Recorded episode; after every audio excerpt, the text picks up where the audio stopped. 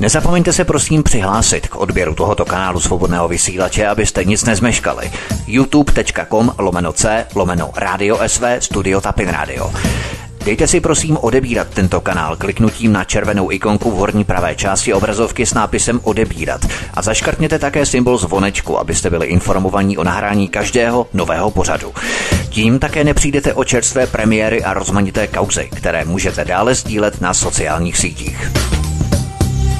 Příjemný, krásný, dobrý večer, dámy a pánové. Zdraví vás svítek na svobodném vysílači. Máme opět něco kousek po 19. hodině. Zdravím vás tu opět na svobodném vysílači. My jsme v předchozím díle začali rozhovor s Pavlem Šritrem. Pavel Šritr je bodyguard a řidič zastřelených kmotrů českého podsvětí Františka Mrázka a Antonína Běly a rozebrali jsme Antonína Bělu v 90. letech, jednu z největších ikon mafie českého podsvětí v 90. letech Antonína Běly. A abychom rozdělili ty díly na části, dnes se budeme věnovat k motrovi českého podsvětí Františku Mrázkovi.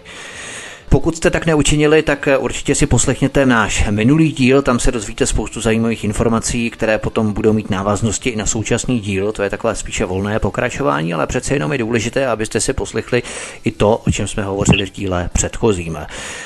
Pojďme se postupně přesunout k další kapitole a to Františku Mrázkovi, jak jsme nadnesli v úvodu. Něco málo o něm. František Mrázek už před listopadem 1989 kšeftoval se vším možným, od kosmetiky přes valuty nebo elektroniku až po okradené starožitnosti. Uvědomoval si, že pokud chce ilegálně vydělávat hodně peněz, musí začít uplácet vlivné komunistické funkcionáře, ale také se spojit s policií. Proto se stal v roce 1987 agentem kriminální policie s krycím jménem Vedral. Jeho řídícím důstojníkem, který od něj čerpal informace, ale také na oplátku mu zajišťoval beztrestnost, byl tehdy vlivný kriminalista z Kolína Josef Hrouda. Mrázek získal největší majetek po roce 1989. S italskými obchodníky skupoval v malé privatizaci hotely a restaurace. Šest bank připravil o jednu miliardu korun geniálním podvodem. Bral si na bílé koně úvěry na nemovitosti, které podle znaleckých posudků měly mnohonásobně vyšší hodnotu než ve skutečnosti. Šlo třeba o banku Bohemia, Českou spořitelnu nebo Komerční banku. V 90. letech také do médií pronikaly informace o společných aktivitách Antonína Běly se známým kmotrem Františkem Mrázkem. Mrázek se prý objeli, dokonce učil řemeslu, ale nakonec se ti dva nerozešli v dobrém. O tom jsme mluvili v minulém díle, proto jsme vás také nabádali, milí posluchači, abyste si ten minulý díl poslechli, protože tam jsme o tom začali hovořit. Ale abychom to měli tak logicky strukturované, co konkrétně víte o společných aktivitách Běly a Mrázka v 90. letech, kromě toho sporu v rámci drůbežárny, tuším v Českém Brodě to bylo, které se se účastnil, ale ty jejich předchozí společné aktivity byly jaksi nerozlučná dvojka v těch 90. letech, doplňovaly se? Takhle, já jsem řekl v podstatě, že o jejich společných aktivitách vím akorát o ty drůbežárny, kdy došlo k nějakému sporu, ale jinak eh, celkem nevím, nevím. Já já si nemyslím, že to byli nějaký vyloženě blízký přátelé a tak dále, protože uh, za celou éru, co jsem byl u pana Běli, tak jsme byli u Franty jednou. Jo. A nepamatuju si, že by víckrát, nebo že bych ho víckrát viděl. Já jsem, jak říkám, jsem v podstatě se dozvěděl, že je mrázek až od pana Běly. Chápu, to znamená, pojilo je víceméně společné nějaké biznisové aktivity nebo zájmy a tak dále. Kdy jste se vy osobně setkal s Františkem Mrázkem poprvé? Při jaké příležitosti to bylo? Vybavíte si to ještě? To si vybavím. Eh, já jsem se s ním osobně setkal, když jsem pracoval u pana Běly a jeli jsme řešit do Českého Brodu něco. Ale to bohužel asi opravdu už po těch letech nemůžu pamatovat. Jo. Ale bylo to v, docela v takovým jako dobrým duchu. Jediné, co si pamatuju humorně, když jim Franta říkal, že si sundám z očí tmavý brejle, aby mi očí, tak on byl takový tvrdý takový zásadový. Jo. Ale to je jediné, co si si zkusí pamatuju, ale ta zkuska hm, byla o tom, že Franta předal panu Bilovi nějaký peníze, částku ani nevím, a hm, přátelský rozhovor a odjeli jsme. Jak na vás tehdy František Mrásek působil? Byl to člověk, řekněme, s rozvahou, předtím, než něco udělá, před ostrými akcemi preferoval vydírání v úvozovkách subjektů na základě nějakého kompra informací, prostě forma v úvozovkách dohody, nebo jak byste Mrázka charakterizoval? No, první dojem, řekl bych, eh, respekt. vysoce autoritativní osobnost, rozvážně mluvícího, přemýšlícího prostě u, u každého slova. A cítil jsem z něj takovou sílu, jo, prostě. ale ne sílu fyzickou, ale sílu ty jeho inteligence. Osobnost, jednoznačně osobnost. Neprofiloval se Mrázek eh, později, třeba trochu jako chvástal, který se vychutnává tu moc, kterou měl a dává jí pocítit všem kolem. Činil třeba Mrázek rozdíly v jeho chování ke, řekněme, zpřízněným lidem, kteří spadali do jeho okruhu osob a mezi nepřáteli. Myslím eh, v tom smyslu, že i těm zpřízněným lidem dával najevo, že pokud nedodrží nějaké dohody, vytáhne na ně kompra ze šuplíku, takže sice kámoši, ale odsaď pocať. Takhle, eh, abyste pochopili, já jsem zase takhle interně úplně ho neznal. Samozřejmě, ale znal jsem jeho manželku, znal jsem jeho děti, že tam dělali chlapi v ochranku, že u něj v Českém Brodě. Eh, já jsem nikdy nezažil, že by k někomu z okolí, koho jsem znal já, že by se choval nějakým odstupem nebo že by se choval arrogantně, nebo že by se choval. Hmm. Eh, já jsem jako třeba zažil případ, kdy měla hm, prostě, pardon, tím nechci říct obyčejná uráženíku, ale kdy řadová obyčejná uklízečka prostě v budově, kde jsme pracovali, to byl ten chválně proslulý zámek, tak eh, kdy teda měla svátek a Franta jen tak z ničeho nic šel po schodech a věděl to, že ten svátek má, to nevím, jak ho to věděl, ale věděl to, tak prostě poblahopřál, hm, dal jí nějaký peníze a šel dál. Jo. Jo. On byl jako, hm, já bych řekl, že to byl člověk, který měl docela sociální cítění. A v žádném případě... Hmm, takže byl všímavý ke svému okolí. Byl, určitě. A hlavně nikdy jsem u něj nezažil, že by s někým jednal povýšenecky. To jsem opravdu nezažil.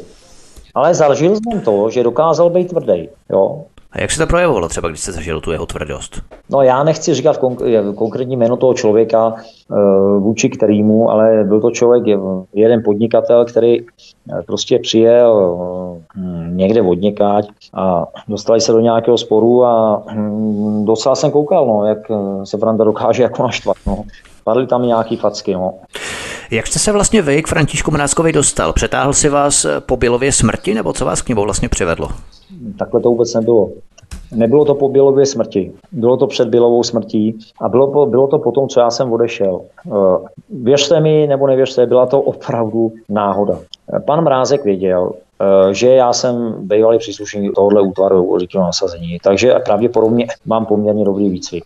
Dál věděl, že jsem pracoval u Běly. Eh, věděl, že asi už v té době se říkalo, že nejsem tak úplně mizerný člověk. No, náhoda. Byl jsem prostě, někde jsem byl v centru v Praze, když jsem bydlel v Horoušanech u kolegů. Něco nevím už, ani nevím, co mě tam zavedlo, je, ani nevím, na, už ani ten hotel, jak se jmenoval už se nepamatuju ani ten hotel. Jo.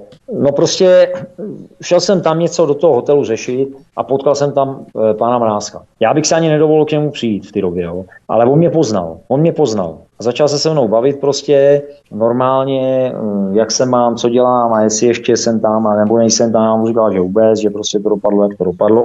A on mě říká, že si by jsem nechtěl pro něj pracovat. A já jsem říkal, no tak co by ne, no. No a dal mi práci, nabídl mi, že bych mohl dělat, to jsem taky vůbec nevěděl, že něco takového v té době existuje, eh, hm, takzvaný Vystrkov. To bylo to sídlo bývalý, že, těch komunistických Orlík.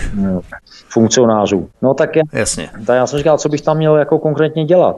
A on mi říká, no hele, nejde tak ani o to hlídat mě, ale máme tam jednoho kolegu, já ho nechci jmenovat toho člověka, teda, ale je taky známý z mnoha kauz. A potřeboval bych, abyste hlídali jeho. No tak... Miroslav Provod. Budu k tomu vyjadřovat. Takže Rozumím. já jsem vzal sebou Jana, no a byli jsme tam. Jenomže potom vlastně, nebo ještě předtím, byla ta vize jeho, to byl vlastně vůbec prvopočát, prvopočátek jakoby ty spolupráce. A tak se vlastně k němu dostal i ten Jano, jestli si dobře vzpomínám, že on mi řekl, že má vizi, že chce založit bezpečnostní agenturu, ale že chce, aby Češi pracovali na Slovensku a Slováci v Čechách. Proč? Co to má za účel? Z jednoho důvodu. Chtěl to z jednoho, na to jsem se ho taky právě tenkrát ptal, proč. A on mi řekl jednu věc, řekl mi, no nejlepší bodyguardi v Rusku jsou ty, kteří nejsou rusové, protože jsou loajální. A takhle mi odpověděl, tak nějak podobně, já si to nepamatuju doslova. Prostě chtěl svou agenturu, e, nastínil mi nějaký smysl, proč by to mělo být, pro koho by ta agentura měla být, co by se mělo hlídat, co by se nemělo hlídat. Já jsem dokonce díky němu e, chvilku byl, pracovali u pana Gota, jo, chvilinku. Jo. E, tam byla ta, vím, že nějak tam dozvuky ty nadace Interpol, nebo ta já nevím přesně, já už to taky nepamatuju. Jo, já si pamatuju pana Stehlíka, že jo, Sodlíku a tak dále. Jsme se pěkně podepsali teda, jo. Ale první počáteční myšlenka byla ta sehnat bývalý kolegy, z armády, od policie, koupit objekt, nějaký bývalý vojenský, buď rotu ne, nebo něco a založit agenturu, která by byla k dispozici vlastně e, tomu Frantovi nebo lidem kolem něj, nebo já nevím přesně, čím by to bylo zaštítění. Jo? A v tom roce 1996, kdy vlastně proběhla ta vražda Antonína Běly, vy jste byli na Slovensku a tam jste schánili bodyguardy do té agentury. No takhle úplně. S Janem Kacem. Eh, byl to takhle, účel byl, byly dva účely. První, já jsem řešil, jak prostě odsaď zmizet z toho prostředí, ale zároveň mít práci a sejít z očí prostě těm bělům, aby mě nechali, aby na mě zapomněli, jo, a Jasně. abych měl klid. Jo, Jano, ten tam bydlel, že jo, to, to byl Slovák, že jo, ten proto hmm. bydlel tam někde v Kubíně. A takže já jsem vlastně kvitoval to, že jsem měl práci, že jsem tam měl kontaktovat nějaký ty lidi. Ono původně jsme tam měli být nějakých třeba 14 dní, jo. Ze 14 dnů bylo nevím kolik, jo, měsíců. A e, to, že jsem objel pár těch lidí, na který jsem měl kontakty a tak dále, to byla práce na týden. A pak ve směs eh, se dá říct, že jsem tam jakoby žil. Já jsem tam našel eh, prostě uh, holku v té době, nebo dneska už paní, že jo. A uh, s tou, jsem, s tou jsem vlastně tam žil celou tu dobu, jo. Mimo to i tu jsem navrhoval jako svědkyni, která mohla skutečně, že my jsme spolu byli každý den, a já jsem ji navrhoval jako svědkyni v procesu s, s Bělou, aby teda skutečně vystoupila a dosvědčila, že skutečně jsme byli denně, že ona pracovala s okolností v rádiu Rebeka a denně jsem pro ní jezdil jo, do Martina. Jo. Uh-huh, uh-huh. Bohužel v té době jsem zkoušel různé metody, jak e, se na ní dostat. Psal jsem ji na policii Slovenské republiky do Martina, do Ružumberku a scháněl jsem ji různě. Nepodařilo se jí sehnat. Sehnal jsem ji až vlastně, když už jsem byl venku. Jo? Takže eh, to byla jedna ze svědkyň, kterou já jsem navrhoval, aby ji policie vyhledala, aby paní Váňová, když jela aktivně vyhledávat svědky na Slovensko e, z rodiny pana Jana Kaca, tak aby teda vyhledala i tuhle svědkyni, která by hovořila v můj prospěch, to samozřejmě se jim nehodilo do krámu, že jo? takže Dobrá, ale pojďme zpět k Františku Mrázkovi. Jak se Mrázek chránil? Nemyslím pouze sebe, ale hlavně jeho rodinu, manželku, syna Michala a dceru Moniku. Věnoval ochraně své rodiny maximální péči, maximální pozornost nejenom doma třeba, ale když někam odjeli do terénu. Preč? Já jsem se vlastně s Fantou výdal spíše v práci. Co se týče že jeho ty vily vyhlášený v Českém Brodě, tak ta byla hlídaná docela, dá se říci, profesionálně. Hlídalo ho tam nevím kolik lidí, dejme tomu 8, sedm, já nevím, nevím, nevím. Vždycky vím, že na, na nočních šichtu tam byli dva nebo tři lidi. Eh, byli to kluci, kteří byli profesionálové, kteří něco uměli, až na pana Paprockého, který o sobě vykládal u soudu s panem Bělou, že byl šéf ochranky eh, domu pana Františka Mrázka, to vůbec není žádná pravda. Jo. To Franta Mrázek nechal potom zavřít Paprockýho, eh, jo, že to byl pěkný hajzl. No to je jedno. V podstatě takhle úplně tu bezpečnost nepodceňoval. Úplně tu bezpečnost nepodceňoval. Ono nikdo si nepřipustil, že by se někdy mohlo něco stát takového, co se stalo. Úplně ji nepodceňoval. Eh, když jsem s ním jezdil v té Toyotě obrnění, co měl, tak eh, on spíš jako dbal na hm, bezpečnost, co se týče eh, operativ, operativy, jo? telekomunikačních prostředků a tak dále. On měl v autě třeba na zemi pět telefonů. Každý s jinou kartou, měnili je každý týden nebo den, nebo já nevím, jak to tam měl. Jo, takže já vždycky, když jsem to nastoupil, tak jsem musel ty telefony vzít, dát je do ty přihrádky, ale jsem se mohl sednout. Určitě tu bezpečnost nepodceňoval, určitě ne, a měl, on měl docela takovou autoritu. Jo. On právě byl ten takový, takový jakoby tahoun, uh, tahoun, jak bych to řekl, uh, no já nevím, nemůžu najít ten správný výraz, dával, dával jako takový to bezpečí těm lidem kolem sebe v té jeho autoritě. Proč jsem se ptal na tu jeho ochranu? Překlenujeme tisíciletí nové milenium, vstupujeme do nového milenia, vstupujeme do roku 2001 a hlavně 2002. Františka Mrázka se v roce 2002 pokusil zastřelit neznámý muž během jízdy automobilem u obce Doubravčice. Mrázek tehdy utržil zásah do ramene. Byl jste u toho? tak u toho jsem nebyl. Uh, takhle, abyste pochopil, uh, vesměs vlastně potom, když jsme se vrátili uh, s Janem ze Slovenska, tak já jsem se náhodně dostal k práci, když jsem zajišťoval prostě předměty leasingu a takovýhle ty věci. A e, dá se říct, že vlastně jsem s Frantou Mrázkem ve styku nebyl. Takže jste nedělal řidiče, já jsem si že jste dělal řidiče, takže to ne.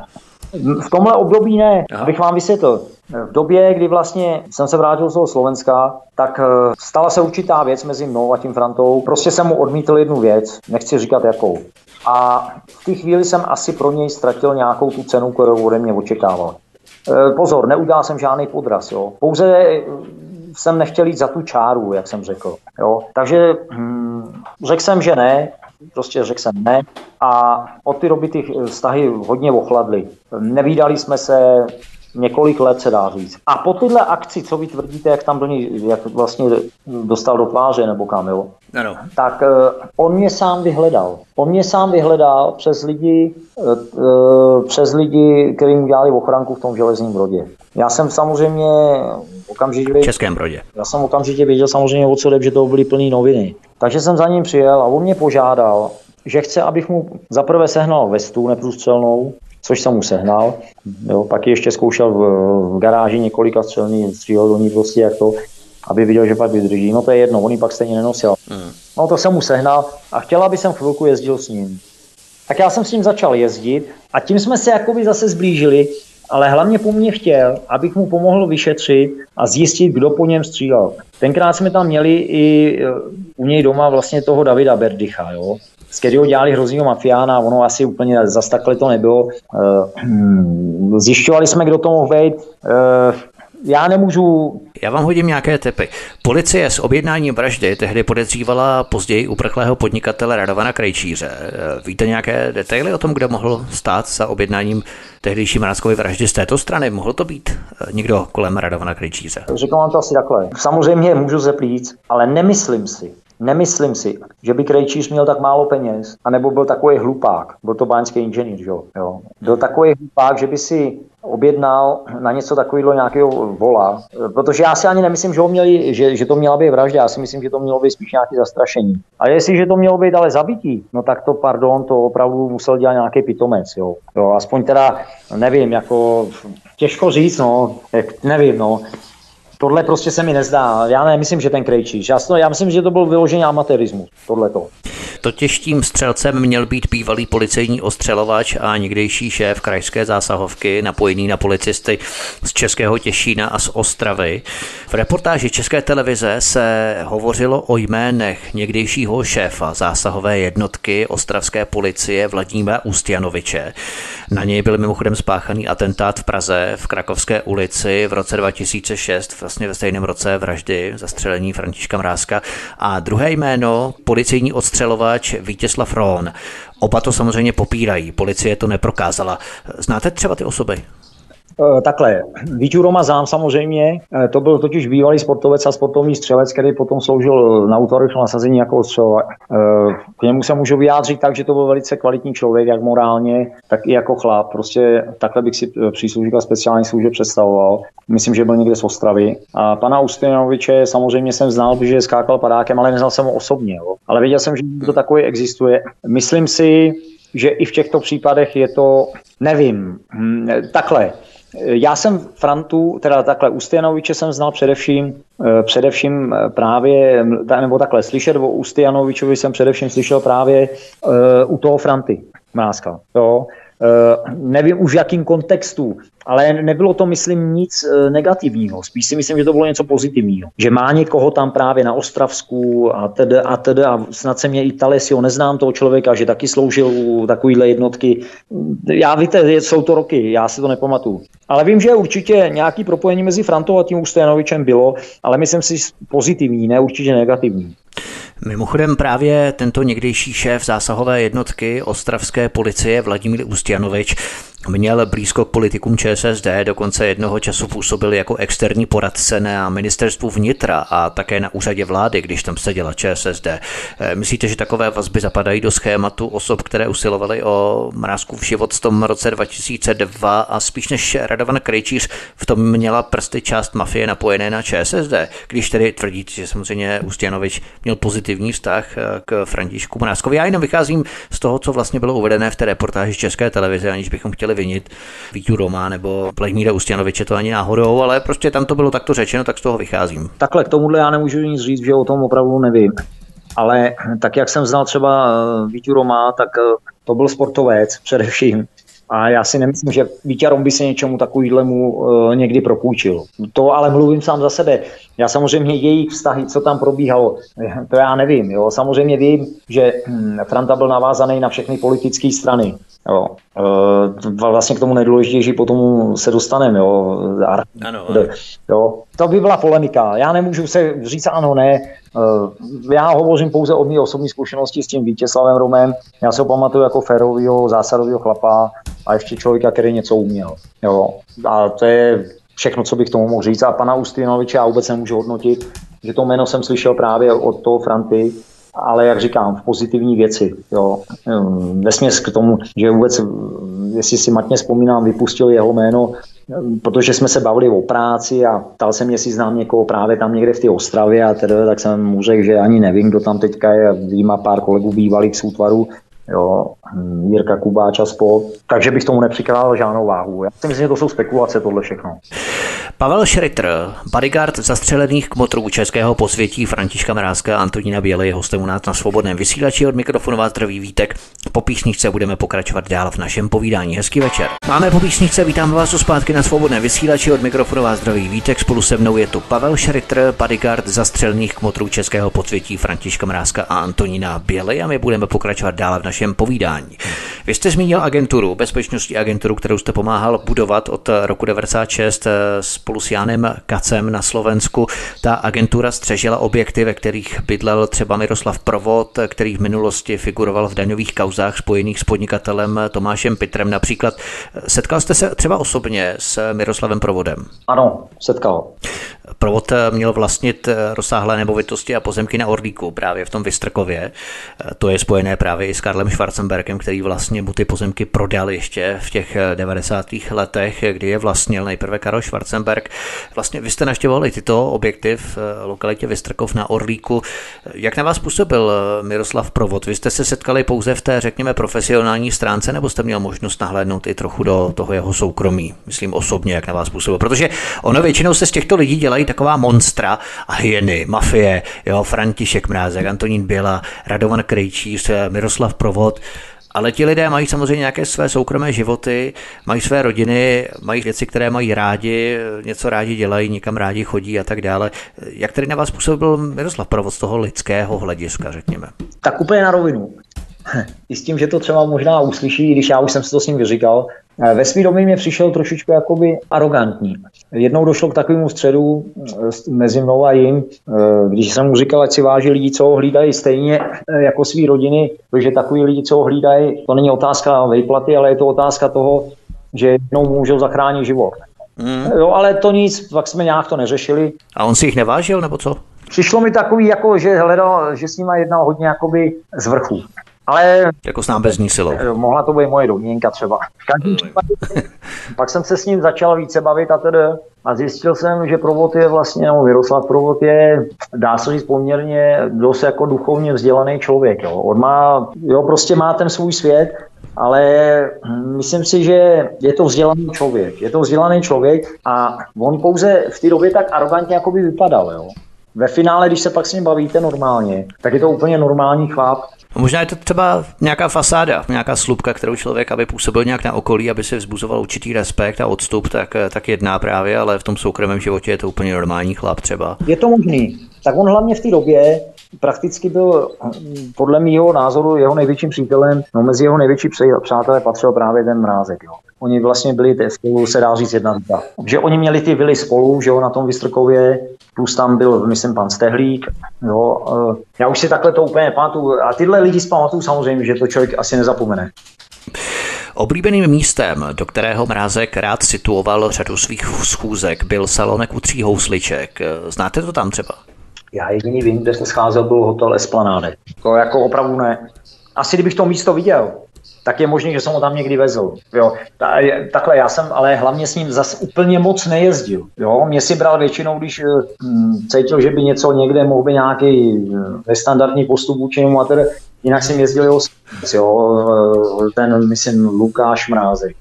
Ten byl dobrý to byl, myslím, synovec. To byl synovec, no. Tak on hlavně byl, on nebyl žádný velký sportovec, ale jako šofér byl výborný zase, jo. Bavíme se o Františku Mrázkovi, přistupme k další kapitole a to jsou záhadná úmrtí kolem Františka Mrázka. Totiž kolem Františka Mrázka se za celou dobu jeho působení odehrávala řada záhadných úmrtí, když namátkou vybereme několik z nich. V souvislosti s Antonínem Bělou například jsme zmínili regionálního novináře z Kostelce nad Černými lesy Václava Dvořáka, který byl zastřelený v dubnu 92 ta linie měla postupovat tak, že František Mrázek si k této vraždě objednal Antonína Bělu a ten najal zabijáka Pohuslava Hájka. To, to je ta oficiální linie. Souhlasí to, nebo myslíte, že to tak nebylo? Nemůžu to potvrdit, nemůžu to vyvrátit. Ehm, byť si myslím, eh, takhle, jedna jedna jsou dvě, takže logicky. Eh, proč by, a říkám to teda nerad, jo, ale proč by proč by prostě jedna strana chtěla nějakým způsobem zneškodnit druhou, kdyby neměla ten důvod proč, jo. Já nevím, já nechci se do tohohle pouštět, co oni mezi si měli nebo neměli, těžko říct. Já... Totiž novinář Dvořák měl vynášet nějaké informace, protože František Mrazek s ním měl spolupracovat údajně a on o něm měl vynášet právě informace z jeho, řekněme, soukromého eh, života i biznesu a to byl ten předmět odplaty. Víte, co si myslím? I kdyby o něm vynášel cokoliv, tak uh, já si myslím, že ten Franta byl zaháčkovaný už v té době s mocnýma lidma natolik. Myslíte si, že by důvod až takhle jít daleko, dejme tomu, kdyby opravdu chtěl jít hodně daleko, tak třeba ho zbít jenom nebo zastrašit nějakým způsobem. Jasně, rozumím. Je to řešit hnedka, e, takhle. Takto radikálním způsobem, ale možná to mohla být třeba výstraha pro ostatní, jo, že hmm. Bohužel ten Václav Dvořák byl jaksi vybraný pro tento účel, ale v podstatě to měla být jakási výstraha ostatní, aby o něm také nepsali. Nevím. Si taky nemyslím, že zamyslete se nad tím logicky. Jestliže chcete dát někomu nějakou výstrahu, tak chcete a, měli, a mělo by to splnit svůj účel a chcete, aby prostě ten člověk, aby ty lidi kolem vás eh, si řekli pozor, no tak eh, samozřejmě pod tou výstrahou musí být ať přímo nebo nepřímo podepsaný vaše jméno. No a přeci se nebudete podepisovat po takovouhle věc. Jo. Říkám, já o tom můžu myslet cokoliv, ale nemyslím si, Nevím, víte, já opravdu, ono, ono si hromadu lidí myslí, Bůh ví, co já všechno o tom nevím, ale ta propojení s tím, toho byli s tím rázkem, já opravdu o tom minim, minimum. Už jsme to probírali v minulém díle, ale abychom to měli logicky strukturované, jste tedy přesvědčení o tom, že si vraždu Antonína Běly objednal tedy někdo spíše z blízkého okruhu kolem něj, než František Mrázek, protože ho byla začal převyšovat a hrozilo, že přebere jeho místo jako kmotra českého podsvětí. Člověku se zdá jako taková malichernost spíš. Ty budeš lepší než já, tak tě odpravím. Mrázkovi asi nebylo blízké, tak a řekněme ješitné uvažování. Já si myslím jinou věc. Já si myslím, že uh, vztahy uh, v širším příbuzenstvu rodiny Bělů byly zcela jiný než přátelský. Jo, tam bys ještě prostě najet uh, Ruda Javornický a tedy, a tedy, a tedy, co mi řekl potom Major Ice nebo Štík teda, který vyšetřoval uh, taky mimo to teda tuhle tu vraždu. Jo. Uh, já jsem přesvědčený, že skutečně uh, v ty věci uh, hrály roli buď finance nebo nějaká velká nenávist, nebo oboje, já nevím. Já fakt si, a jako řekl vám na jednu stranu, jsem vůbec nevylučoval, že eh, pokud to byla loupežná vražda, jo, o čemž teda já vám řeknu další věc pochybuju, protože, protože pokud vím já, tak uh, pan Běla měl doma peníze, ano, nějakou částku měl, ale měl minimálně, tam měl maximálně, tam měl vždycky maximálně, možná tak 900, 800, možná do milionu tisíc korun a měl to vždycky, dneska už to není tajný, milionů, pardon. Měl tam, měl to vždycky schovaný v garáži prostě v mrazáku, jo. No, takže Uh, nevím, no. Já nevím. Já ani tomu nevěřím, že tam, jak oni tvrdí, že tam bylo ukradeno divné 20 milionů. Jo. Já tomu nevěřím, protože podle mě ten člověk... 12 milionů ve zlatě. 12 milionů ve zlatě se říká. Podle mě, podle mě to nevím, jestli ve zlatě, že samozřejmě uh, nějaký zlato tam bylo, že tak rodina to byla bohatá, nevím, jestli, já, si, já nevím ani, jestli paní Bilová nosila nějaký šperky nebo nenosila, ale v každém případě uh, nevěřím, že by tam byla takováhle hotovost. Jo. Tomu nevěřím prostě. To, to si mohli taky klidně vymyslet. Jo. To se právě také říká, že to chování pachatelů bylo velmi domácké, protože oni věděli, kam mají přesně jít a kde ten safe je, kde ty peníze má uschované v tom zlatě. Antonín byla. Tak on ten dům byl takový průchodák, jo, takže jako já bych měl dneska poznat všechny lidi, kteří se tam kdy myhli a který, to, tak bych to těžko dokázal. Mrázkovi se také přičítá pokus o vraždu věřitele ČSSD Ivana Lhockého v březnu roku 1999. Neznámý útočník ho postřelil v jeho vlastním domě poté, co se Lhocký uřekl, že na konci tisíciletí půjčil sociální demokracii blíže neurčenou peněžní částku. Co víte o tomto pokusu? Měl v tom eh, František Mrazek prsty? Tomu vám klidně řeknu, co vím, protože s chodou okolností na tohle si pamatuju, že se to dotklo osobně mě, byť teda opravdu jako nevinně. To jako, já to slovo nerad říkám, že eh, lidi různí to potom bagatelizují a tak dále, ale jak jsem se k tomu dostal já, já jsem v té době samozřejmě uh, už znal Františka Mrázka a uh, příběh, proč vlastně já jsem se jakoby o tyhle věci dozvěděl, byl takový, já nevěděl, že nějaký lhocký, jo. E, prostě jel jsem nakupovat mm, no, v nějakém obchodě zbraně. Army shopu. No, šel jsem si koupit prostě střelivo a e, člověk, který tam pracoval, e, tak mi říká, ať si dám velký pozor, že mě sledujou. Jo, já jsem na ně koukal jako vrána, jako fakt blbec. Nechápal jsem, proč, jako mě sledujou, proč. Jo. A on nevěděl, on nevěděl proč. On to on nevěděl proč, jo? To on nevěděl proč. No ale potom jsem se dozvěděl od dalšího policisty, že jsem byl podezřelý z tyhle ty věci, jo? což bylo absolutně absurdní, protože jako, mimo to já jsem se teda když mi tohle bylo řečeno, tak jsem se začal dívat trošičku kolem sebe a pak samozřejmě jsem si všimnul policistu na parkovišti se směrovým mikrofonem, jo.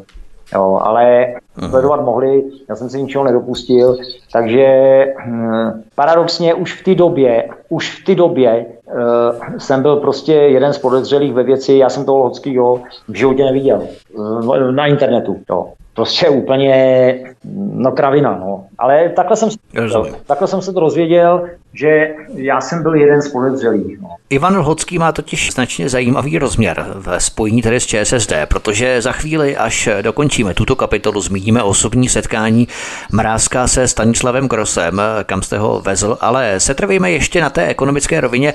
Stanislav Gros jako funkcionář ČSSD tehdy byl odpovědný za ekonomiku strany a v minulosti získával finanční prostředky od Andreje Babiše mimochodem, protože Stanislav Gros, to se málo ví, s Andrejem Babišem měli dobré vztahy tehdy. Mimo jiné cestou firmy TIA, to znamená Tax Investment Advisors, která byla spojená se jmény Ivan Lhocký, Miroslav Jansta a Antonín Charous. Ta jména to tady nebudeme rozebírat, zbytečně bychom zabíhali do detailů. Ale z těchto zdrojů přes tuto firmu měl získávat peníze Stanislav Gross pro stranickou pokladnu ČSSD. Zachytil jste třeba takové informace v rámci spojení ČSSD a Ivana Lhockého, protože on měl mít směnku na ČSSD, pohledávku a František Mrázek jí měl údajně chtít tu směnku. Takhle hluboce já opravdu v ty věci se nedokážu orientovat. Já o tomhle opravdu nevím po těchto věcech. Samozřejmě vím, že ta návaznost na ty politiky tam byla. Jo, nevím, jestli na Lhockýho, tak na Grose ano, a na jiný tyhle ty prostě lidi z těch různých politických stran. To pravda je, ale co spolu měli, za co si dávali peníze, co za to dostávali, to já opravdu nevím. Mně nikdo neřekl nic takového. Já, třeba to nebude tak zajímavý, ale já si nebudu tady vymýšlet. To nevadí. No. Půjdeme dále, protože toho máme ještě hodně před sebou. V nepřehledném toku financí, které neprošly oficiálním účetnictvím, se objevila i změnka sociálních demokratů na 30 milionů korun, na které byl Grosův podpis a jejíž kopií disponoval mimo jiné i šéf Zemanových poradců tehdy Miroslav Šlouf se kterým Mrázek udržoval také vřelé vztahy. Víte o Miroslavu Šloufovi něco? Mám si setkání. Samozřejmě o panu Šloufovi vím. Já bych dokonce řekl, že tam byl docela blízký přátelský vztah s Frantou a s panem Šloufem a hm, vy se možná budete smát, jo, ale já jsem vždycky ty lidi, který, s kterými v té době vlivný, s kterými se ten Franta vždycky stýkal, tak jsem je dělil na slušný a neslušný. A mm, říkám, teď se možná budete smát a posluchači se budou myslet, že jsem nějaký osel, ale uh, asi je to ta vojenská výchova. Uh, já jsem ty lidi dělal podle jedné věci co byli za socialismu a co se z nich stalo po socialismu. Jo, abyste mě pochopil. Eh, ty, otočka, ty otočkabáty, pak ty, co si zůstali a nechali si tu, no, jasně. nebyla populární a podle toho jsem k těm lidem přistupoval. Jo.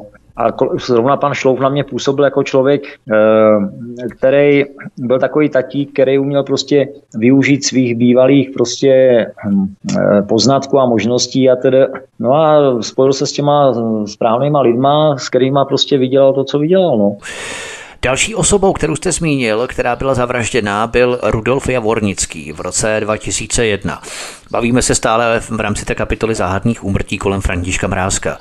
Vy jste s Rudou Javornickým hovořil dokonce v den, kdy byl zavražděný. Víte nebo tušíte, kdo mohl mít prsty v jeho likvidaci? To, kdo měl prsty eh, v jeho vraždě, můžu se domnívat.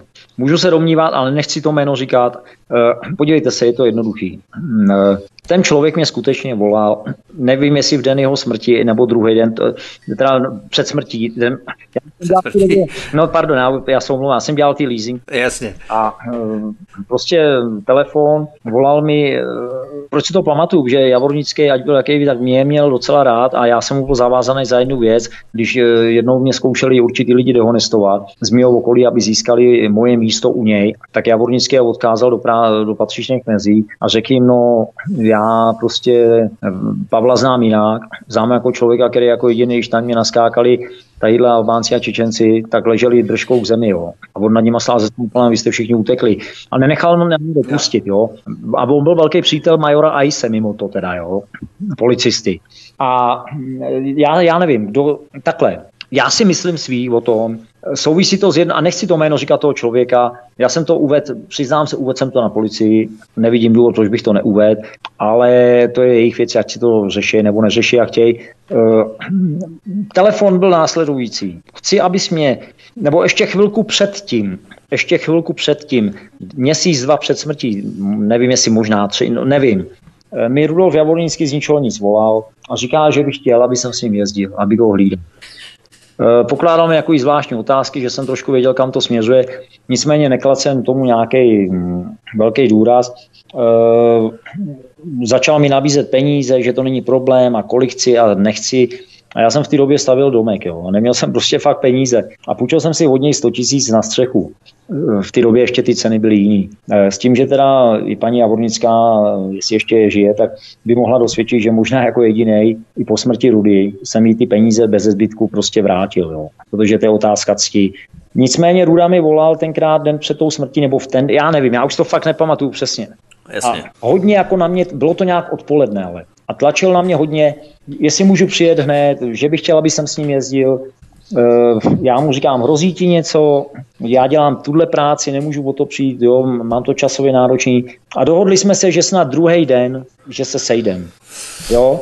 Eh, no a pak jsem se dozvěděl vlastně, co se stalo. A při té příležitosti vlastně hm, jsem si uvědomoval jednu věc. Eh, říkal jsem si, kdybych to neodmít, a byl u něj, tak ten člověk žil z největší pravděpodobností. Protože moje práce spočívala v tom, já jsem nebyl nikdy žádný rváč, ale měl jsem docela jakoby instinkt. A já vždycky, když jsem u něj pracoval, u toho Rudy, a věděl jsem, že to je člověk, který samozřejmě není úplně neohrozitelný a může se stát, že někdo tam může čekat skutečně, že jednou se to i stalo. Jo? Tak jsem byl ten typ člověka, který nebyl línej. Tak řekl, hele, ty tady zastav před kolejema, já to oběhnu zadem přes ty zahrady, podívám se, jestli tam náhodou. A to byla moje normální praxe, že jsem to takhle dělal. Takže kdyby tam na něj někdo čekal, u toho něk, že on byl zastřelený, pokud vím z médií, tak někde u svého domu. Jo. Tak kdyby to, kdyby, uh, skute, kdyby tenkrát jsem s ním byl a praktikoval tuhle tu zkušenost, kterou jsem u něj praktikoval normálně, když jsem ho hlídal, jo, tak ten člověk možná dneska žil.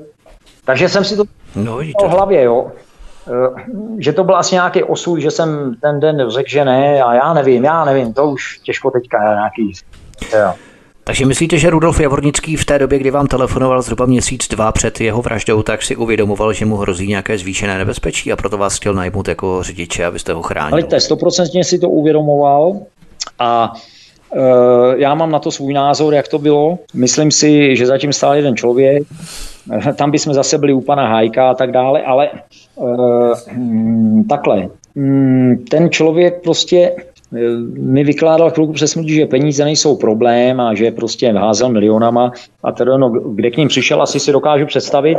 No jednoduše, myslím si, že podrazil někoho, nebo člověka, o kterým já si myslím, já jsem to jméno uvedl na policii, ale nechci to fakt do veřejného vysílání říkat, ja. který si to prostě nenechal líbit a dopadlo, jak to dopadlo. A myslím si, že spíš tam bylo to, že toho člověka nějakým způsobem e, vydíral. Jo, že ho mohl ohrozit, e, mohou ohrozit prostě, nemyslím silou nebo to, ale jenom má e, trestním právem nějakým asi nebo něčím takovým. Chápu. Ještě před písničkou pojďme k poslední osobě, dalším člověkem, který byl zavražděný. Byl Jakub Konečný. O tom něco víte? Tak eh, jméno Jakub Konečný, to, dávalo, to se dávalo do kontextu s Radovanem Krejčíře, ale o tom nevím vůbec nic. To opravdu já nevím. Já samozřejmě vím, jak ten člověk vypadal. Je i možný, že jsem se s ním někdy sešel e, osobně, nebo ne, myslím, že bychom spolu šli na kafe, ale viděl jsem ho někde, možná, ale nevím, opravdu nevím. Pouze vím, že to bylo dávané do kontextu, e, že to bylo dávané. Mimo to ještě, omlouvám se, jestli můžu ještě k tomu Javornickému. V pohodě, v pohodě. V roce 2000 nevím přesně kdy. Eh, jsem byl přes, před, předvolán taky kvůli k výslechu kvůli Javornickému a e, podle teda toho, co říkali policisti, tak e, Ruda Javornický tam někoho zranil, buď na ně najel autem, autem nebo střelnou zbraní a e, tak jsem se musel tam slíkat divné do na policii a koumali, jestli nejsem někde postřelený, jo. Jo, tak to z toho vydedukovávám, že jednoznačně jsem byl podezřelý z toho taky. Jo. Pavel Schritter, bodyguard zastřelených kmotrů českého podsvětí Františka Mrázka a Antonína Běly. Hostem u nás na svobodném vysílači od mikrofonu vás zdraví Vítek po píšničce. Jdeme dál, hezký večer, příjemný poslech. Dnešním hostem na svobodném vysílači, ze kterého vás zdraví Vítek, je stále Pavel Schritter, bodyguard zastřelených kmotrů českého podsvětí Františka Mrázka a Antonína Běly. V okolí Mrázka tedy také záhadně zmizela řada lidí, kteří sloužili jako takzvaní bílí koně v podevřelých obchodech a umírali i dřívější Mrázkovi spolupracovníci celkem 35 záhadných úmrtí podle některých odhadů. Měl tam někdo takto umírat, anebo to jsou všechno jaksi legendy, mýty? Eh, podívejte se, já hromadu těch jmen ani neznám. Ještě co mě napadá souvislost eh, člověka, který se znal s Frantou, byl eh, Šebesta, který taky byl na Orlíku. Taky by mohli říkat, že za jeho vraždu stal mrázek. Oni ho tam zastřelili přeci, ne? Šebestu. Prostě to jsou všechno spekulace, dost dobře si vůbec neumím představit, jo, že by Franta Mrázek nechal zavraždit, jak vy říkáte, 30 lidí. Samozřejmě teda, když paní Slonková, sofistikovaná novinářka, uvádí ve své reportáži, že vlastně já jsem ten vrah, který by měl pro Frantu vraždit tolik lidí a tak dále, tak eh, nevím, jestli mám u toho brečet nebo se tomu smát. V každém případě bych řekl, že teda, jestli takhle tvoří všichni sofistikovaní novináři, tak potěž Bůh, tak pak chápu pana premiéra, eh, teda pana prezidenta Zemana, že se o novinářích vyjadřuje, jak se vyjadřuje. Jo. Je to, Já si myslím je to kravina. Jo. E, tomu Frantovi dávají zbytečnou demonizaci. Pojďme dále. Není to tak, že bodyguard nebo řidič je všeobecně těmito kruhy osob mafie vnímaný jako trochu slabomyslný nebo pologramotný boucháč. A tak si před vámi, nejenom před vámi, ale před těmi řidiči, bodyguardy a tak dále, postupně přestanou dávat pozor na ústa při telefonování nebo když vezete třeba dvě osoby z mafiánského prostředí a dohadují se o něčem, tak se mezi sebou baví, jako byste tam vůbec nebyl, prostě ty v úzovkách pomocné síly ignorují a vy se tak dostanete k nějakým klíčovým informacím, ke kterým byste se normálně nedostal. Funguje to tak? Já si myslím, že to pravda není. Já si myslím naopak, že právě takové inteligentní lidi, jako je právě ten Franta Mrázek, eh, vnímají ty lidi asi tak, že za A, totální loajalita eh, Eh, vždycky si vybrali lidi, kteří prostě někde neměli ani prostě chleba do pusy, když tak řeknu, a eh, když věděli, že jsou lojální, jo, tak si prostě, lojalita je daleko víc jak vycvičenost, jo, to je další věc. Jo, nic, to je ceněný. Nicméně, e, nemyslím si, že by mě měli za nějaké blbce, ono totiž já vám řeknu jinak. E, jak u Mrázka, tak u Běly tak u Javornického jsem prošel nějakou zkouškou, kdy ty lidi nějakým způsobem si mě chtěli vyzkoušet. Jo? E, vím u všech třech, jakou. Jo? Například u Běli, když mi nabízeli prostě určitý lidi, když jsem odvážel z nočního podniku v Plzni eh, na tu dobu nesmírnou prostě částku peněz, abych ho dovez do nějakého lesa a že už, že už to nějak zařídí a že v tom bude policie a že to pokre, a e, já samozřejmě lidi, u kterých jsem pracoval, jsem, tak jsem ty lidi nikdy nezradil. Takže e, panu, to je jedna z těch humornějších historiek. Panu Bělovi jsem to řekl, co ty lidi po Já jsem ho vez mimo to velice opilýho, jo, takže jsem ho tam klidně dovíc mohl, ale druhý den jsem mu to řekl že jsem o 12 stovkou žigulíkem vez tam odsaď a že jsem ho měl odvízt tam a tam a eh, Běla potom s těma lidma docela zatočil, jo, že mu zaplatili eh, dvojnásobnou částku, než kterou chtěli dávat mě. Jo, já jsem byl vždycky loajální prostě k těm lidem. No a uh-huh.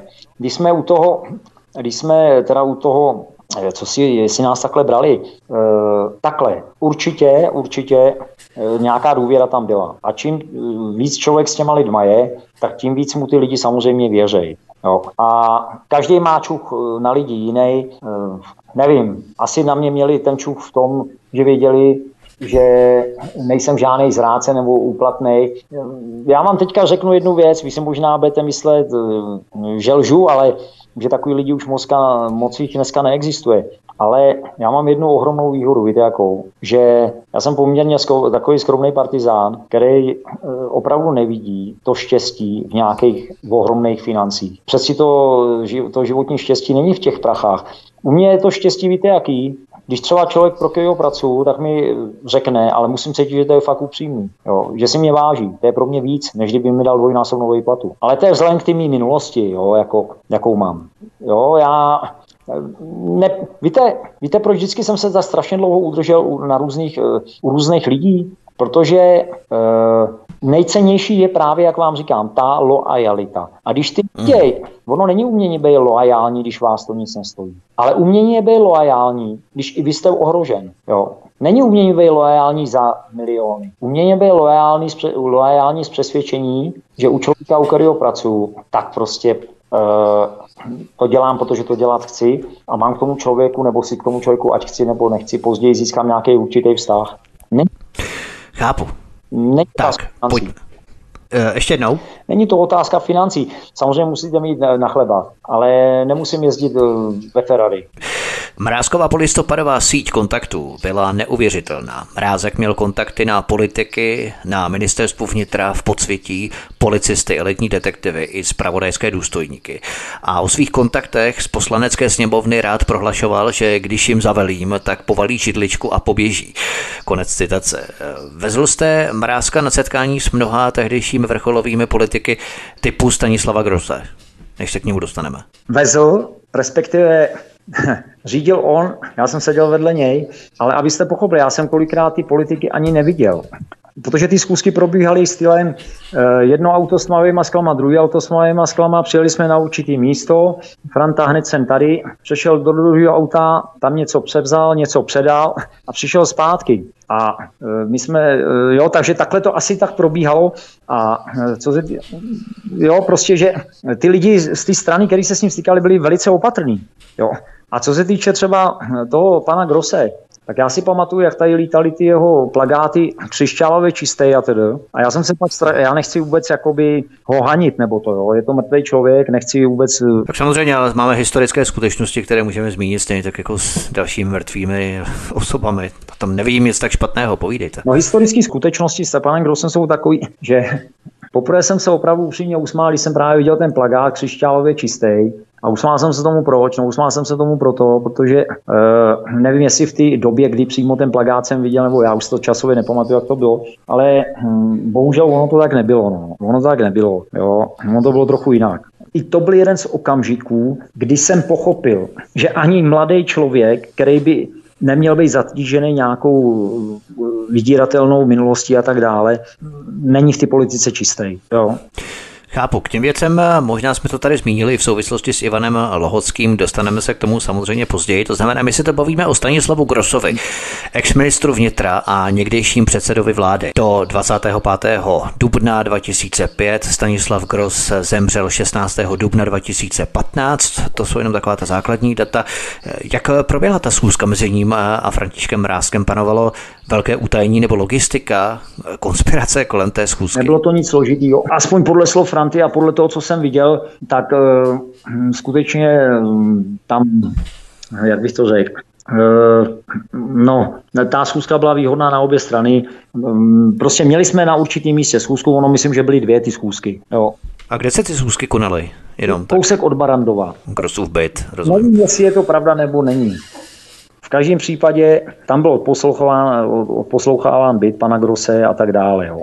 Přijeli jsme jednou na jednu schůzku, přijel auto, tmavý skla, eh, Franta vystoupil, něco odnes, sedl do toho vozu, vrátil se zhruba, nevím, po deseti minutách. Zmínil se vám třeba Franta Brázek eh, třeba i fragmentovitě částečně o obsahu té schůzky, nebo vůbec? No já vám řeknu. Eh, zároveň se na mě, zároveň se na mě podíval s vítězným úsměvem a říká mi, když se vrátíš policii, jednou bude šéf tady toho a toho odboru. A já jsem samozřejmě bral jakoby tlachání, nicméně opravdu mi přímo řekl, no tak Standa teďka říkal, že to zařídí. A já na něj koukal jak puk a říkám, jaký Standa? On říkal, no Grosu, ne? A teď já nevím, jestli on byl ministr vnitra nebo předseda vlády v té době, já to nevím. Jo? V každém případě uh, myslím si, já nevím, co si předávali. Můžu se domýšlet, nemůžu to dokázat. Jo, nemůžu to dokázat. A rozhodně Mrázek nebyl typ člověka, který by si vymýšlel. Jo, uh, jo to když jsme se ještě dostali, jak, je, jak jel do Kramářů Juli a teda, ale to bych nerad prostě někde rozebíral, nemám na to důkazy, jak to tam bylo. To je jedno. No tak uh, určitě spolu nějaký vztah měli, no. V létě 2005 se provalila ta kauza, ve které si v restauraci u krále Václava IV. v Kunraticích Zdeněk doležel, tajemník premiéru Jiřího Paroubka a Stanislava Grose, říkal polskému lobbystovi Jaceku Spirovi o pět na stole v českých, v překladu o pět milionů.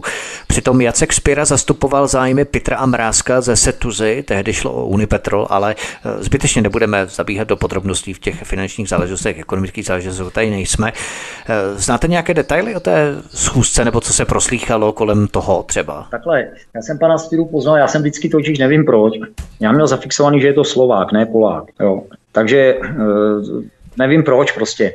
V každém případě eh, samozřejmě vím, že spolu chodili hrát fotbal, vím, že se potkávali, eh, měli spolu samozřejmě nějaké obchody, ano, jednalo se tam o nějaké orlen a tak dále, ale eh, jak vám říkám, já jsem nebyl do žádných podrobností vůbec zasvěcen. Samozřejmě nevšimněte si toho člověka, když ho tam vydáte na baráku tak samozřejmě, že ho vidíte. Párkrát jsem s nimi asi mluvil, jo, nebo na tom fotbale, a tedy, ale jako jejich obchodní vztahy já nevím, já opravdu nevím tohle mě nikdy nezajímalo, ty jejich prostě nějaký vztahy obchodní. Chápu. Koho z tehdejších politiků bezpečně víte, že Mrázek znal a setkával se s ním nebo minimálně s ním telefonoval z knih Jaroslava Kmenty? Vypíchnu pár jmen, jenom budu nahazovat tak ta jména, vy ve zkratce řeknete jo, ne a případně co spolu měli. Ivan Langer z ODS, přezdívaný jako Ičko, tehdejší místo předseda sněmovny a pozdější ministr vnitra. Jaké s ním měl František Mrázek vztahy? Uh, chci vám říct jednu věc a k tomu se dostaneme až u toho slavného archivu. Já nechci se k tomuhle vyjadřovat ale řeknu vám jednu, proč se nechci k tomuhle vyjadřovat. A ať si někdo myslí, že moje slovo je třeba nedůvěryhodný. Samozřejmě, že to vím. Ale v podstatě, já kdybych to řekl, já jsem to řekl uh, určitý skutečnosti k tomu na policii, ale samozřejmě to vybral slovo vraha šlitra vážně, jo. jo. Tak to nemusíte říkat, já vám ta jména budu nahazovat, vy řeknete jo, ne. Jo, to jsou veřejně prezentovaná jména, to, to je nic jiného. Vám říct jednu věc, ten záběr, toho Franty byl ohromný. Ohromný. Ohromný a k tomuhle si myslím, že by vám řekl právě víc ten pan Žakovec. Ten měl větší přehled. Když jsme u těch ministrů vnitra, tak eh, co třeba Jan Rumel, ex-ministr vnitra v 90. letech, jak moc ho Mrázek znal? Znal ho. Řeknu vám takhle. Kdybyste mě teď viděl, tak mám na tváři pouze úsměv a nebudu se k tomu dál vyjadřovat. Co třeba Ivo Svoboda, ex-ministr financí? Vlastimil Tlustý, tehdy také ODS, současně se ochomítá kolem eh, trikolory. Postava Luďka Sekiry například, majitele společnosti Sekira Group, nedávno Luděk Sekira založil nadaci Sekira Foundation, do které mu nalezly samé vznešené osoby typu Jiřiny Šiklové, Martina Palouše, Daniela Kroupy, Michala Žantovského, Tomáše Halíka, samé ctnostné vznešené autority v úzovkách.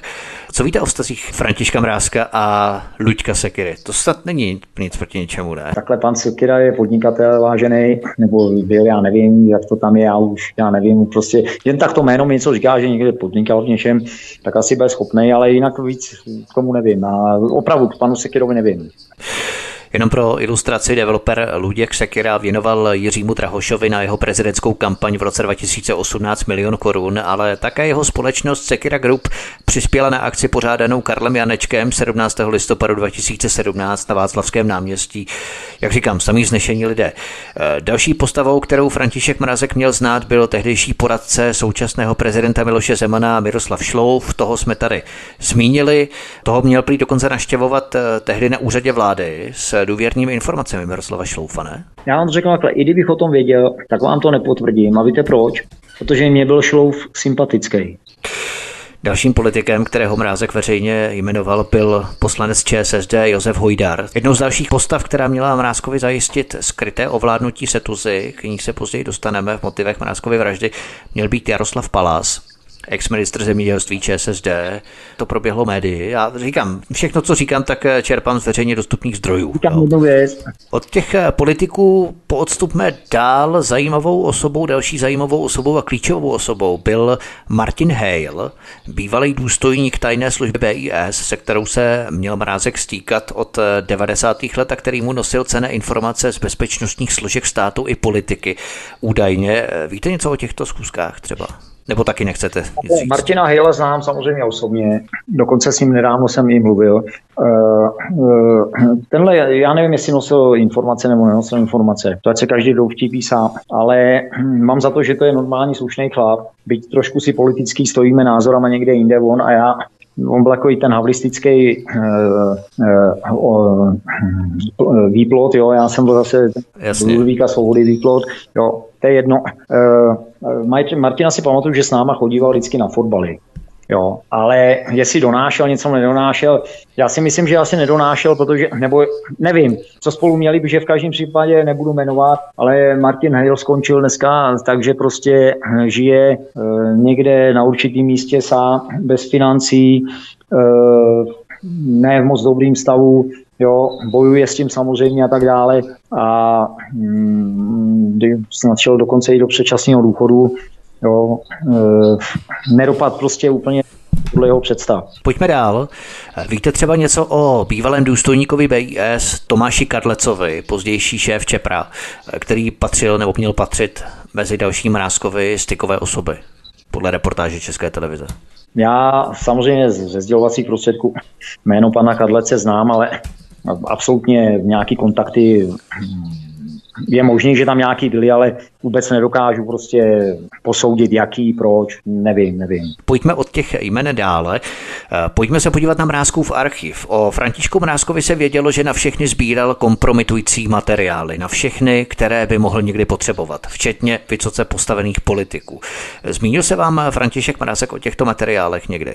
Tak, teď hodně přemýšlím, co říct, protože v podstatě já už jsem to řekl na policii, tuhle věc. Já si myslím, že eh, mrázkovým archívům je přičítaná eh, až zbytečná důležitost. Za A. Informace, které by v nich mohly být, už dneska jsou prakticky až na pár výjimek nepoužitelné. Jo, protože většina lidí už z toho politického a jiného života zmizela a prakticky hm, nemůže to už pra- nikomu ublížit. E, a řeknu vám to asi tak, a to myslím zcela vážně. Nevím, jestli celý archív, já nevím, jestli vůbec nějaký celý byl, ale velká část toho, a teď možná uklidním pár uh, lidí, už není, neexistuje.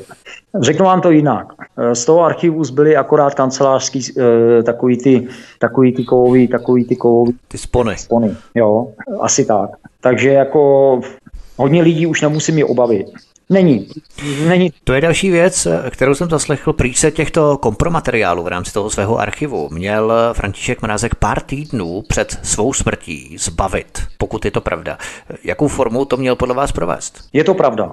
Je to pravda, co vám můžu říct stoprocentně, že to, čeho se zbavil, tak, tak to prostě opravdu neexistuje. Bylo to zničeno, zlikvidováno eh, a ten člověk, který to likvidoval, tak si zpočátku myslel, než se do toho podíval, že likviduje nějaký starý účetnictví, jo, nebo on to bylo totiž zatavený v takových folích, jo. Jenomže samozřejmě, když pak dostal, první dostal příkaz to schovat, pak dostal příkaz to zlikvidovat. A eh, ten člověk, když to zlikvidoval, nebo každý normální člověk by se asi do toho podíval ze zvědavosti. No. A právě proto, co tam viděl, tak je to jenom v jeho hlavě. Ale už to, jak vám říkám, není to, ne, neexistuje to. Můžu to fakt potvrdit, neexistuje to takže ty materiály jsou spálené. Teď už vidím ty všechny protažené ksichty všech těch dobrodruhů a fabulátorů, bájící báchorky o tom, že kdo si má mrázků v archiv, že oni vidí a tak dále, na koho všeho ho mají. Nicméně jste si jistý, že František Mrázek, který dal zlikvidovat eh, všechny šanony a nemohla to být třeba jenom část z toho jeho archivu? No já si myslím, že toho bylo tolik, že nevím, to, kdyby toho bylo víc, tak si myslím, že by to musel být uh, archiv na všechny občany České republiky. Uh, přehrabával jste někdy uh, vidlema uh, takový ty tlustý šanony, takový ty tvrdý desky, jak se do toho dávají A4, vejde se jich do jednoho, dejme tomu 300. Teď jsem nerozuměl. Že to byl běhoří. Jo. Proč myslíte, že takovou největší hloupost svého života František Mrázek provedl? Co ho k tomu vedlo, když musel vědět, že pokud se to provalí, tak ti, které ždímal, se na něj sesypou, protože už na něj nebude mít munici, nemá na ně nabito. Proč myslíte, že Mrádek pohřbil veškeré ty své 20-leté úsilí v podstatě zhromáždit takové opravdu luxusní materiály, které mu zaručovaly eh, jaksi nedotknutelnost? Tak eh, nad tím jsem hodně přemýšlel. Samozřejmě tahle věc mi napadla taky, ale viděl jsem tam jenom dvě možnosti. První, buď tomu člověku, který to opravdu dostal za úkol z nějakým způsobem zničit, nebo ty organizaci, která to dostala za úkol zničit, to nebudu tady rozebírat, natolik věřil, že věřil, že to opravdu udělají. A e, on přesvědčí ty, který to mohl ohrozit, že to opravdu neexistuje, a nebo, a nebo ty, kteří to měli zlikvidovat, to nezlikvidujou, využijou to nějakým způsobem ve svůj, ve svůj prospěch, dostane se to do rukou někomu a když to ten člověk určitý, nebo ty určitý lidi budou mít v rukou, tak když už to mají v rukou, tak proč by potřebovali prostě někoho vydírat nebo někomu ubližovat, ať si s tím dělají, co chtějí. Je to zvláštní, minimálně. Jo, je to hodně zvláštní, uh, nevím, já nevím. To je jako prostě. kdyby odhodil veškeré své zbraně, brnění, štíty, meče. Teď je otázka, jestli byli jediný, protože samozřejmě při dnešní technice. Víte sám, že papír se dá spálit, ale záznamy můžou existovat na jiných věcech, na jiných, jo. Flešky, disky, jo, různý a tak dále. Já si nemyslím, že by to udělal tak, že by, já si, nemysl, já si myslím, že by to neudělal tak, že by neměl něco v záloze. To si nemyslím. Ale v podobě papírový nic neexistuje. Bývalý detektiv protikorupční policie Karel Tichý uvedl, že je přesvědčený o tom, že Mrázkův archiv existuje. A dokonce si Michal Mrázek, jeho syn také tvrdí, že kompromitující materiály na vrcholné členy ODS a ČSSD existují a že František Mrázek měl ve vlastnictví. Vy tedy tvrdíte, že není, že je to v podstatě atraktivní legenda chiméra, mýtus. Já tvrdím, že neexistují, nebo neexistují v písemné podobě papírové podobě. Jestli existují někde nějakých CDčkách, fleškách, to já nevím. Jestliže ano, tak to je někdy někdo jednou najde. Jo. Rozhodně já vím, že v písemný, v papírové podobě neexistují. Jo. Těžko říct. Pojďme se podívat na Mrázkovu vraždu. Nevíme, jestli právě ztráta těch materiálů se mu stala osudovou a právě to byl důvod k jeho vraždě, ale za několik týdnů poté to přišlo jako blesk z čistého nebe. Psala se středa 25. ledna 2006. Bylo krátce po 8 hodině večer, když v potemnělé Durychově ulici padl jediný výstřel ze vzdálenosti 70 metrů. František Mrázek devastujícímu zásahu kulky podlehl přímo před budovou Nové dvory, ve které sídlily jeho firmy na Pražské Lhotce.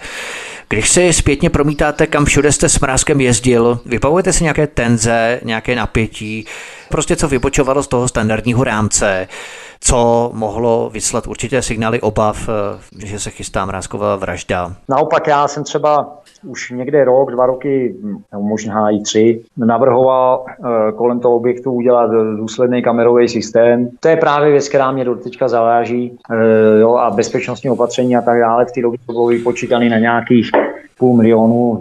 Vešli bychom se prostě do celkem kvalitního technického zabezpečení A Franta to odmítal, jo. Vždycky s mávnutím ruky, že nás sledují Seltora, že tam je kamera, že to ví stoprocentně a že to nahrává bezpečnostní informační služba.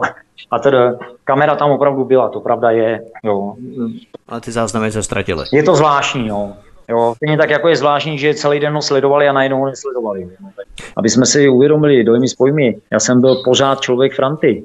A Franta na jeho přání jsem jezdil s panem Pitrem, protože to prostě, já, on, ale mě úkoloval Franta. Jo, Franta úkoloval. Mě nikdo jiný neúkoloval. Jo.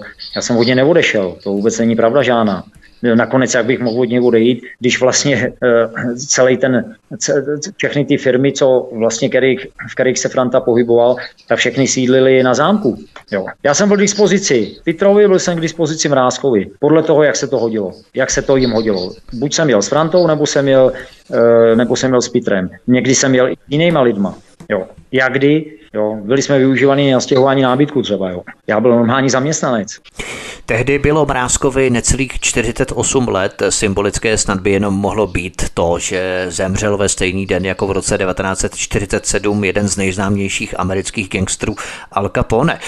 Vzpomenete si, kde jste se nacházel nebo co jste dělal v ten večer 25. ledna 26? Já jsem se dozvěděl o tyhle ty věci, když mě volal pan, teď jsem svou novinář jeden, aha, zkoušel na mě nějakou habaďuru, že, že uh, u mě že u mě eh, nechal, eh, že u mě nechal eh, Franta Mrázek nějaký archivy nebo nějaký desky nebo něco. Nebyl to Janek Kroupa náhodou? Byl to Kroupa.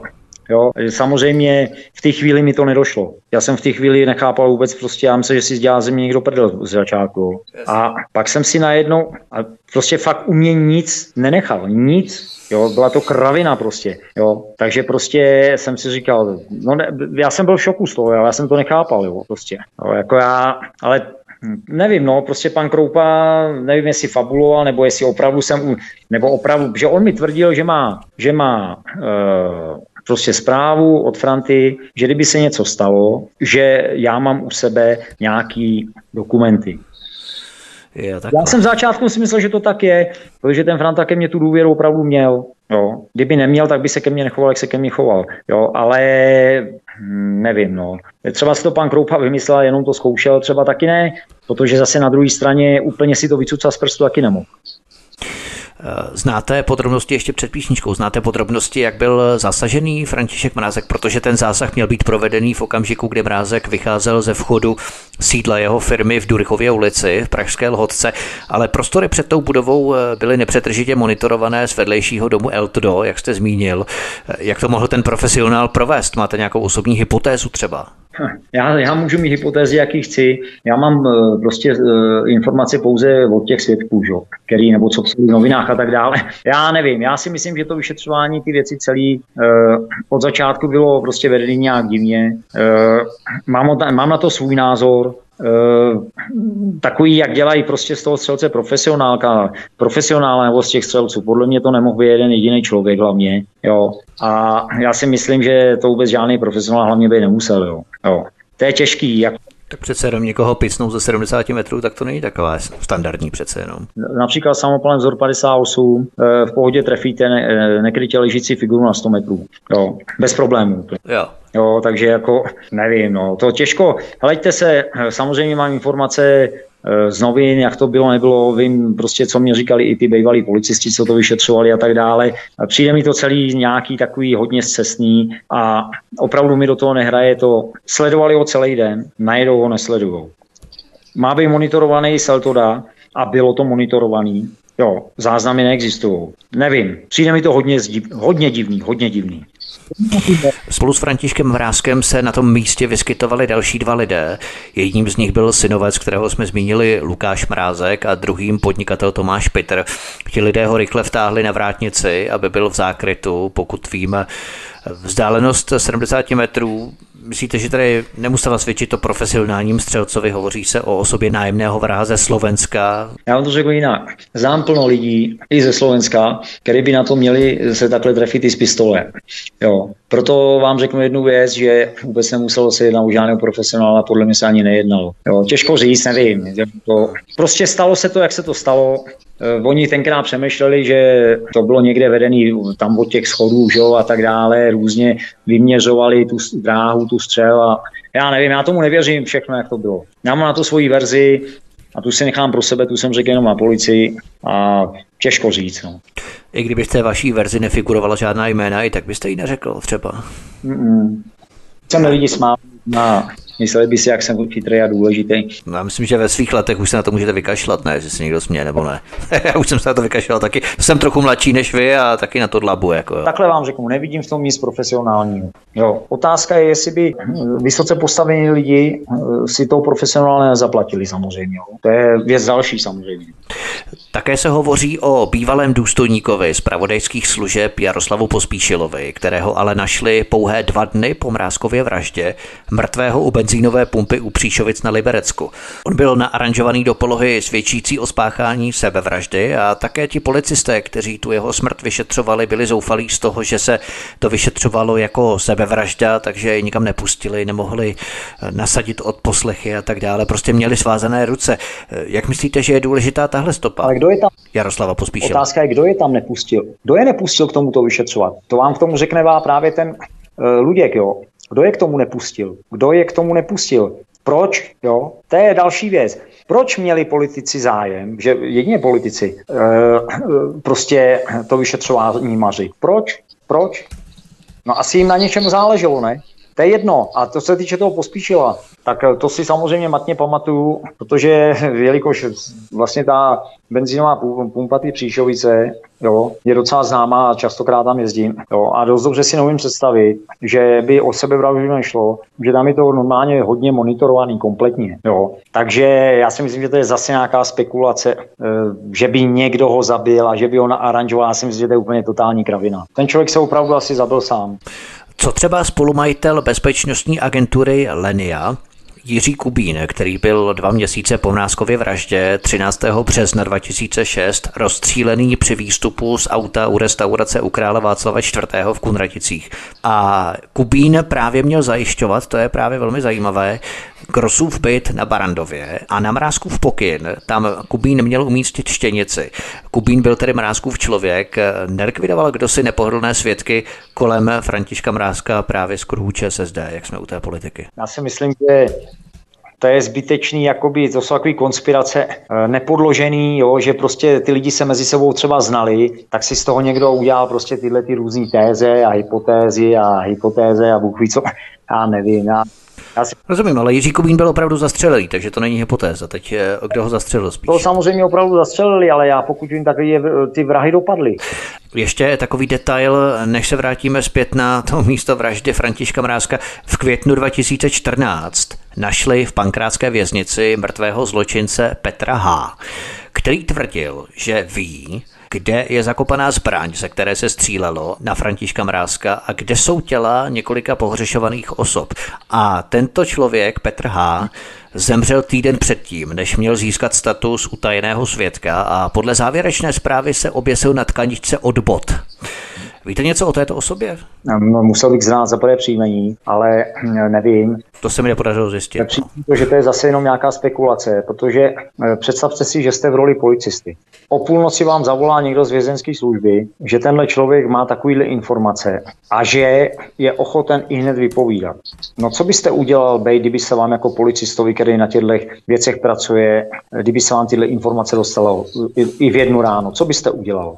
Já bych jel hned. Já nevím, jestli jeli hned. No já nevím, já ale, no tak když jsem jim pověsil, tak asi nejeli hned, když jim nestihl ty informace sdělit. Jo, já bych okam Jasně. reagoval, okamžitě by jsem jel, okamžitě, kdyby se ukázaly ty informace, jeho, že se zakládají na pravdě, tak okamžitě by jsem spustil vlnu vyšetřování, vlnu nevím čeho zatýkání, nevím čeho prostě, jo. Pokud bych viděl, že mi říká, jsou tam nějaký mrtvoly, vím, kde jsou zakopaný, jsou tam nějaký zbraně, vím, kde jsou zakopaný, no tak vzal bych toho člověka, eskortoval bych ho na místo, kde teda tvrdí, že to je, pokud by se tam objevila první mrtvola, no tak samozřejmě bych okamžitě zahájil úkony.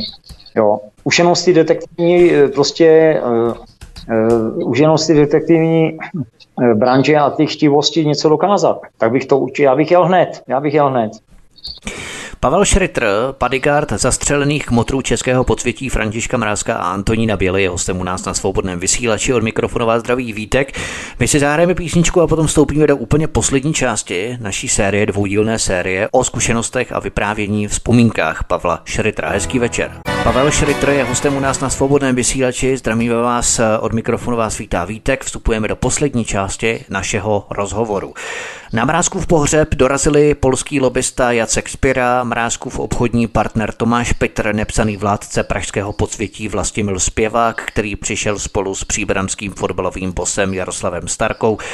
Měl jste možnost se dříve s některými těmi osobami setkat, kromě Tomáše Petra samozřejmě, o kterém víme eh, velmi telegraficky. Tak, Samozřejmě se všema těma lidma se znám. Všechny ty lidi jsem viděl, se všema těma lidma jsem mluvil, na každého, každého toho člověka mám názor, nebo na nikoho z nich nemám, že ho až tak neznám, mám na ty, co znám, že jo. Samozřejmě znám je, ale tak jako tisíc dalších lidí.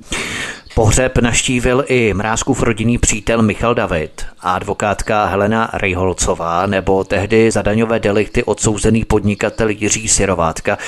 Takže František Mrázek měl známé skutečně ve všech kruzích, ve všech sférách, i těch uměleckých sférách, protože Mrázek založil a jsme tady možná i zmínili nadaci na podporu sirotků zabitých policistů, kterou Mrázek založil s jeho společníkem Miroslavem Provodem a pozoruhodně i Karlem Gotem, který se ale od toho projektu distancoval hned po tom, co zjistil, že šlo o pračku peněz. To je takové docela zvláštní, že? Až kam sahaly ty kontakty Františka Mrázka, v podstatě Karel Gott, Michal David. Já si myslím, že to není až tak zvláštní. Eh, Karel Gott, mimo to teda aspoň v mých očích opravdu osobnost osobností a velice vážený člověk a navždy zůstane u těch si myslím normálních a slušných lidí. Eh, jak se říká, že každý je nahraditelný, tak si myslím, že zrovna Karel Gott je nenahraditelný. Ale to je jedno. Přesně, eh, Já si to myslím asi hmm. takhle. Abyste pochopil, Mirek Provodu se znal s Karlem Gotem dlouhý léta. Znali se spolu ještě vlastně za socialistické éry. Byli to kamarádi. No a samozřejmě e, Mrázek byl kamarád e, Mirka. No tak nějakým způsobem určitě došlo k nějakému seznámení. Odkud znal e, Michala David, nevím, to já nevím. Jo.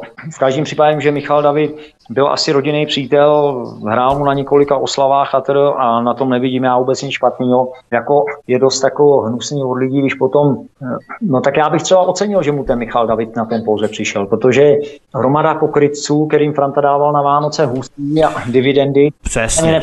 Přesně. Jo, a ten Michal David prostě měl tolik slušnosti, jo, že na ten pohřeb prostě přišel. No. Mimo to Franta měl hrát ty jeho písničky hodně, jo, takže jako hm, jedině je dobře, že tam přišel. A ukázal vlastně, že není jenom ten hajzel, který chodí někde, když může něco vydělat, jo, ale že je to, který prostě ho měl rád. Podívejme se závěrem ještě ve stručnosti na motivy vraždy Františka Mrázka, protože jeden z těch motivů, Jan Kubice, bývalý ředitel útvaru pro boj s organizovaným zločinem OZ a exministr vnitra uvedl, že krátce před svou smrtí se František Mrázek rozhádal se svými obchodními partnery kvůli ústecké setuze, protože se nezhodli na tom, jak s tím podnikem miliardové hodnoty dál naložit, komu a za kolik ho případně prodat a tak dál. Co si myslíte o těchto zákulisních tahanicích, které se dávaly do souvislosti souvislosti s Mrázkovou vraždou, podle Jana Kubiceho? Takhle. Já si myslím, že mi nepřísluší vůbec se k takovéhle věci vyjadřovat z jednoho prostého důvodu. Já vůbec, opravdu vůbec netuším, jaký tam byly nějaké obchodní dohody, nedohody, naddohody, poddohody. Já to opravdu nevím a myslím si, že k tomuhle by vám opravdu řekl víc ten Luděk.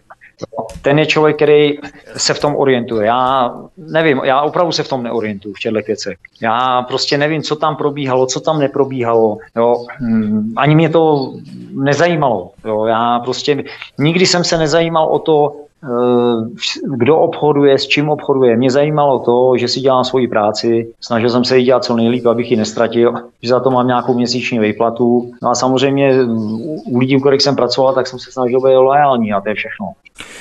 Ono je celkem i zajímavé, že Mrázek byl zavražděný několik hodin předtím, než se Setuzou měla opětovně zabývat Česká konsolidační agentura. Takže to je docela zajímavé v rámci těch časových chronologií, pokud si to seřadíme za sebou, jo, ty věci. Na druhou stranu tehdejší šéf protikorupční policie detektiv Karel Tichý uvádí, že se Mrázek aktivně snažil se tuzu před svou smrtí prodat. O tom tedy nic nevíte. Já vůbec, já opravdu v obchodních aktivitách toho, tyhle společnosti, těch lidí, já fakt o tom nevím nic, já jsem se o to opravdu nikdy nezajímal. Nikdy. Bylo mi to úplně jedno, já prostě nevím, o tomhle opravdu nic nevím. Já nejsem ekonomicky vzdělaný člověk, to říkám na rovinu. A vůbec prostě, mě když někdo něco takového říká, tak to mám prostě guláš. Jo. Já, tomu, já prostě tomu vůbec nerozumím. Možná ještě bychom měli zmínit jméno Andreje Babiše, protože jedním z těch, kteří usilovali o koupy potravinářského podniku Setusa, byl současný premiér Andrej Babiš, který se tím stal rivalem v podstatě Františka Mrázka podle některých informací. Jiná svědectví ale praví, že naopak se Mrázek s Babišem tehdy dohodli a vycházeli spolu v pohodě. Vy jste ale Andreje Babiše podpořil na demonstraci na Klárově 17. listopadu 2018. To v podstatě vyvrací tu ten scénář jaksi rivala nebo obchodního konkurenta Andreje Babiše vůči Františku Mrázkovi. Eh, takhle, tomhle vůbec nic nehledejte a nehledejte tom absolutně žádnou souvislost. Ač teďka hodně lidí potom, co to uslyší, bez skřípat zubama. Tak nám to řeknu takhle. Eh, já jsem Babiše dřív moc jako by nemusel, jo, protože jsem podle taky různým těm eh, dezinformacím, jaký je to člověk a bla, bla, bla. Jo. A řeknu úplně na rovinu. Kdy tak nějak jsem začal měnit na něj svůj názor, bylo, když já byl na vazbě v zajetí, psal jsem stížnosti, eh, nebo respektive veteráni údna doktor Petr Šesták, major ve výslužbě, napsal panu ministrovi Sobotkovi. Samozřejmě pan ministr Sobotka absolutně vůbec sobě s takovou lůzou jednal. Že? Jo. A ministr, eh, předseda vlády Babiš, když byl předsedou vlády, tak celou, tak do tří neděl, myslím si, že skutečně odpověděl osobně a reagoval. Jo, reagoval na tu věc, že nechá prošetřit a tak dále. E, samozřejmě prošetření vedlo k ničemu, to už dneska víme. Když pan Gregor vyšetřuje sám sebe a vyšetřuje okam českých Budějovicích a Budějovic a teda, no to je jedno. E, a Babiše, proč jsem se ho zastal? A ať si každý říká, kdo chce, co chce. Vím, že to je nepopulární, ono v podstatě já se taky hodně lidí ptám, co nadávají na Babiše, proč na něj nadávají. A oni mě ty lidi ani nedokážou pořádně odpovědět a ve finále pak z nich vyjde, že na ně nadávají, protože na ně nadávají ty ostatní. Jo, takže jo, přesně. Můj názor je ten, můj názor je ten, že uh, Babiš od roku 89 je nejlepší premiér, který tady byl.